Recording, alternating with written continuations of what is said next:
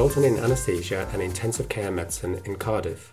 He is actively involved in research and medical education and has recently published a book called Critical Science and Stories from the Brink of Human Life. In this book, he recounts some of the most interesting and memorable intensive care cases from his career so far in a very personal and enlightening way. He is an immensely talented writer, and he has chosen to talk to us about remaining resilient through the highs and lows of publishing his first book. I really enjoyed talking to Matt, and his story is both engaging and heartfelt.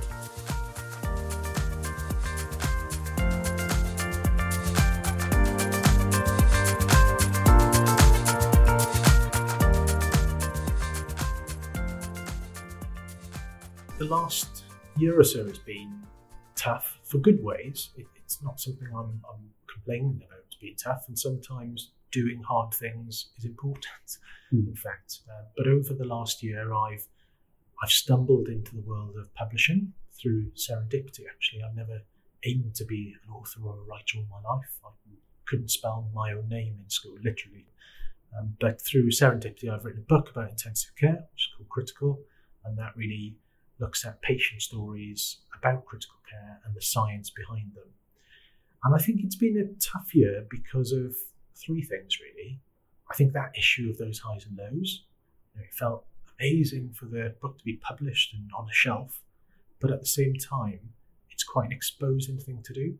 Uh, it's been quite honest in there about things which are difficult to talk about, be it emotions, be it your own failings, be it talking about family stories. And of course, in the age of social media, you get a lot of feedback, uh, some of which is wonderful and life affirming, and some of which is, is the opposite. And I think combining that exposure with also, I'm still a full time NHS clinician, which I love. I never not want to do that. Uh, so that's been a pretty big journey of highs and lows, and having a foot in two kind of very different worlds, if you like, has been uh, quite a strange thing to go through. You mentioned about um, exposing emotions, and obviously that sort of leaves you quite open, doesn't it? Why do you think that's a difficult thing for us to do as doctors? I think for a few reasons. It may be that we're self selecting people who uh, perhaps don't do that very easily anyway, and that might be an issue with selection, with postgraduate training through those aspects. Uh, I think also that is the way you know a system produces the results that it's perfectly designed to do so. So it has to be somewhat through training. And if you look back and reflect on the assessments you've done, the exams you've done, often they encourage certainties. And for me, medicine is a massive world of uncertainties. Only really in the last year or so have I felt happy and confident enough to say words like, I don't know, to patients and their families. Uh, and yet, that's obvious. When patients say, Will they live? Will they die? Will they be home for their birthday? The real answer is, I don't know. Uh, but saying that to people is, is tough. And it as much exposes your kind of frailty, I suppose, as a human, as a person, as well as a doctor, uh, as anything else. So that's that's one big reason. So you've talked a little bit about the challenge, I guess, of writing the book, and then also the, the knock-on effect of that. How has that changed you as a person and how you are at work? One thing that's changed a lot through through writing it yeah. and needing to get consent and follow up patients and their families, I visited a lot of them at home actually, and that's been a tough thing to do. I went back to see one particular family whose son tragically died over a decade ago, and knocking on their front door ten years later was the hardest thing I've ever done, actually, as a hmm. doctor or as a person. But actually, what comes along with that as well is hope. Now, even in those people who sadly die, sometimes there are sparks of light in that darkness. And one particular person, whose, whose name was Chris, there was a school opened in his name subsequent to him passing away, and there are now children going to that school who may well go on to work in the hospital that cared for him, for example. What's more, sometimes you see patients on critical care and you, you can be quite nihilistic about them, whether they've had brain injuries or post cardiac arrest. And going to see them afterwards transforms that. You know, walking into somebody's home where you know, they are making you a cup of tea or they are telling you about the university they're going to. For me, that's been a huge benefit for resilience.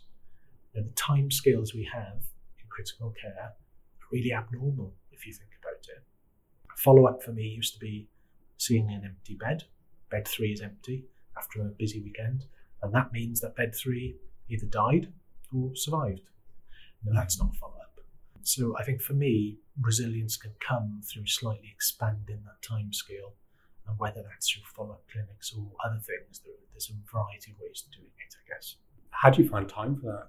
Yeah, it is difficult, and I think ideally, as a specialty, I think we move, need to move towards expanding this time scale, not only for us, but for patients. You know, I think it's needed. It's in the new GPICS guidelines, which is fantastic. You know, up fully embedded in there. But the real answer is it's hard. I, I still check on blood results and see when patients are discharged. There are electronic ways of doing that follow up, but nothing beats you know, that human interaction seeing that person again. Where I work, uh, we've got a, a, wonderful psychologist there called Julie Highfield, who runs a celebration event annually that invites ex patients back and their families to talk about these issues. And we also do some other more one to one follow up services. So I think there are probably organisational things that can help with that difficult time scale. And that's probably something that we need to think about more as a specialty. I mean, it sounds like increased exposure to those elements just helps you deal and contextualize those emotions that you feel as a doctor when you're dealing with that situation in that moment. Do you think that's really helped? I think it has. And, you know, I, I'm quite passionate as well about there are, you know, there's various resilience training programs and regimes out there. I'm, I'm, sure they have a really important place in medicine and in, in other things. But I think just as important should be for the organisations to be resilient themselves and having things such as that to help with follow up and feedback is a key component. And there's also certain things in healthcare that we know will happen. You know, we know that there will be a percentage of people who will become ill, whether it's through physical ill health or mental ill health. We know someone will call in sick on a Saturday night when they're meant to be doing a night shift. Know, these organisations we work for need to anticipate that and to fail gracefully. Uh, and so I think there is a, a, lot of work that needs to be done around organisational resilience as well as personal resilience, really putting that responsibility and oversight on, on the organisations as well as the individuals. So you've talked um, about your book and um, sort of positive effects that the book had on you in terms of uh, helping you to develop some strategies for resilience. Was there any um, effects of uh, you know putting yourself out there, being an author, putting your opinions out there? Has there been any other side to it that's that you found difficult? Yeah, I think the thing I was really most nervous about is how the book would be received, and not just book, you know, my, my thoughts and opinions, which normally I've kept inside. Yeah. You know, writing is a wonderful way of expressing things that are uncomfortable to talk about. Um, but unlike talking, once you've written them down, they are there for perpetuity. So the thing I was most nervous about is how it would be received by colleagues, patients, and their families, actually. And like everything, I, I think one thing about resilience is almost expecting an outcome helps with dealing with it. It's a bit like playing a computer game. I I love computer games, and I never buy a computer game and think this is going to be easy. I'm going to never lose life. I'm, I'm never going to have to defeat a boss at the end of a level. Of course, that's part of the game, and actually, that's kind of part of life. You will have tragedies, close family members will die. You will have an unexpected bill. You will have a flat tire when you're meant to be going to work. So I think what it's taught me is almost expect those things to happen and almost form your responses to them, or at least a way of dealing with it, a support structure before it happens. And then, you know, you can spend your energy and your time doing what's best at the time rather than just worrying in that anxious cycle, actually. I guess what we're talking about is criticism, isn't it? And it's about dealing with the potential for someone to query or criticize the way you've done something. And I guess one of the strategies is prepare yourself for that, which is great. But how do you cope if you've not prepared yourself for that? I think it's hard, and I've certainly had times through through my career where I've had an unexpected complaint or something that didn't go the way I hoped it did, and it's tough. Mm. And I think the conclusion is to be honest about that. Actually, I'm very lucky. I've got a supportive family, a wonderful wife. My parents are still alive, and so those support structures are really important. We're really lucky in Cardiff. We've got uh, Julie, I mentioned, she's a psychologist who works on the unit. We spend as much as her time helping staff as patients, actually, and that's really important. I've got colleagues I can uh, talk to honestly and uh, and deal with, so that's fab. I also wrote a blog which was called slightly strangely "Squeezing the Sponge," and you know the analogy is that in work, often, especially when you're working in some leadership roles or as, as the consultant on the unit, it's almost your job to absorb that badness and that stress from others. You know, your role is to sink that within yourself, mm. look after patients, make sure clinical care is good, but absorb that those issues. But you also have to remember to squeeze that sponge because if you don't, it will drip out and it will drip on your family members. You'll shout at your children, you'll shout at the dog, you'll eat badly, you, you won't go to that exercise class. So sometimes I do things which I feel bad about. Sometimes after a night shift, I'll go to a lovely cafe and sit down and have breakfast rather than rush home. Uh, and maybe that will mean that, you know, the dog doesn't have a walk that day, or I've just missed my daughter going to school. Uh, and I'm not saying that's a good thing, but there are different ways of kind of squeezing that sponge. Yeah. And for me, it's, it's having some time for yourself without feeling too bad or guilty about it. Of course, there's other ways. There's exercise, there's reading, there's literature, there's music, there's friendship. There's in all those wonderful, wholesome ways. But for me, uh, an eggs Benedict and flat white is probably as good. totally agree with you. Yeah, yeah. I mean, it's really important, isn't it, to have that sort of sense of self again, and to kind of give yourself, allow yourself the time, isn't it, to to just kind of uh, recover, I guess, uh, from situations. I guess the other thing in squeezing the sponge is, is talking to people about experiences that you've had to go through. Who do you choose to talk to and, and why?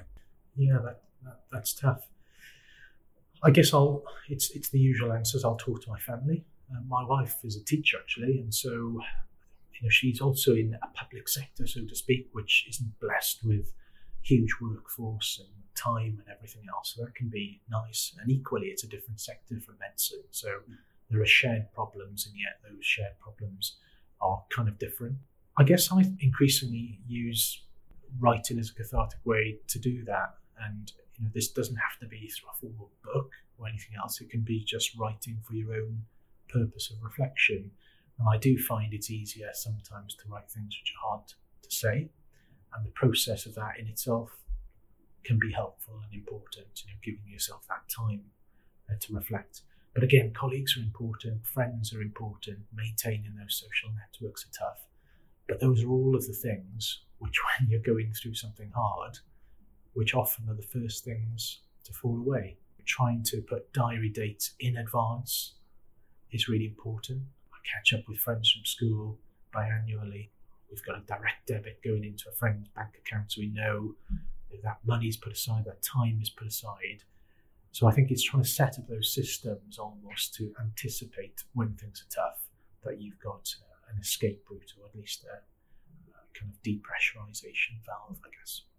It sounds like there's a lot of planning involved, isn't there? And it's not just a case of you just cope, which is, I guess, sometimes how we're sort of meant to kind of tackle life as a, as a doctor and actually a lot of this might be about actually realizing and anticipating what's coming up and, and trying to have some some things in place to cope with that when you get to that. Yeah, and I like the example of a black swan event. Up until the 19th century, people didn't believe there was a black swan that existed, and then it was discovered. It was discovered in Western Australia, actually, and that's now used to describe events which are which are very hard to predict mm-hmm. as an individual event, such as 9/11 or financial crash. You know, you can never predict the precise time when when that will happen or the mechanisms that will happen.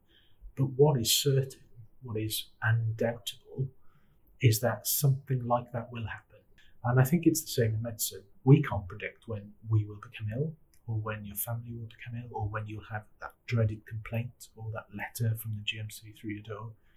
But sadly, like those computer games and like those black swan events, it will happen one day. And I think you know, putting those kinds of plans in place. I'm not saying I do this. I don't do this perfectly at all. Uh, I'm as guilty as anybody else. Those things will happen. And I think that's probably where organizations also have a responsibility for resilience, in that they have to have systems in place to cover that sickness gap, to provide psychological and physical support when that happens, to give some compassionate leave when somebody's loved one is ill, um, because these events are not predictable, but they will happen. It, it sounds like an all day on ICU, doesn't it? yeah, yeah. the Black Swan event. So we talked a lot about the kind of support networks and, and having colleagues, I guess, as well, people you can go and talk to that will support you. How do you become that person that also is the support network for your colleagues? Hmm. Yeah, it's a tough role to be actually, uh, because you need time, and hmm. often the colleagues around you are equally having these issues, uh, and you need to give advice, and often people feel the need to give solid answers. I'm, I'm quite a pragmatic kind of bloke, if you like. And uh, if somebody comes up to me with a problem, I instantly go into problem solving mode. Here's a list of phone numbers. This is how you can yeah. fix the issue. But actually, now having gone through some of those things, actually, I didn't want a solution. I just wanted someone to listen. Uh, and having space for that listening is is hard. Having support groups, you know, some hospitals have those anonymous support groups that can help. Uh, having non-clinical colleagues and others who directly aren't in your line can help, I guess. But but it is hard. It is hard. You obviously got quite a busy career. You've been writing books. You're working on a busy intensive care unit, involved in research as well. What advice would you give to people who are facing a career that might be quite busy? What tips would you give them to try and uh, succeed or to, to thrive in that environment? The tips I would probably say, which has been said a million times before, first of all, do what you love because that makes it not easy, uh, but easier. I genuinely love my job. Uh, and I say to my children, I've got two girls who are seven and ten. My eldest is very, very quiet and booky and um, hates the thought of blood and gore. And my youngest is a redhead and she's completely unhinged. and they often say, you know, Daddy, you know, I, I want to be a vet or a doctor. And I often say it's the best job in the world. I genuinely believe that. It's not always the best life in the world, but that is up to how you set things up. I think there's an increasing move to less than full time jobs and training, and that may be because of the stress put on by pensions and other financial instruments. But actually, that may turn out to be quite a good thing for medicine. The word portfolio career is talked about a lot, and I do like doing different things, and that keeps keeps the interest there. But I think you also have to have a what I'd call a, a red string. I guess there's a, there's a Greek myth, a Greek story about uh, somebody fighting their way through lab, the labyrinth, and although people before them were the greatest fighters, they didn't always survive because they couldn't find their way out of the maze. Uh, this one particular person took in a ball of red wool with them and they managed to fight, but also find their way out from the maze. So I think it's important to always remember to have that red thread, yeah. that red string. And that may be through music, it may be through the sport you do, it may be through your family links, being able to find a way out. Thank you.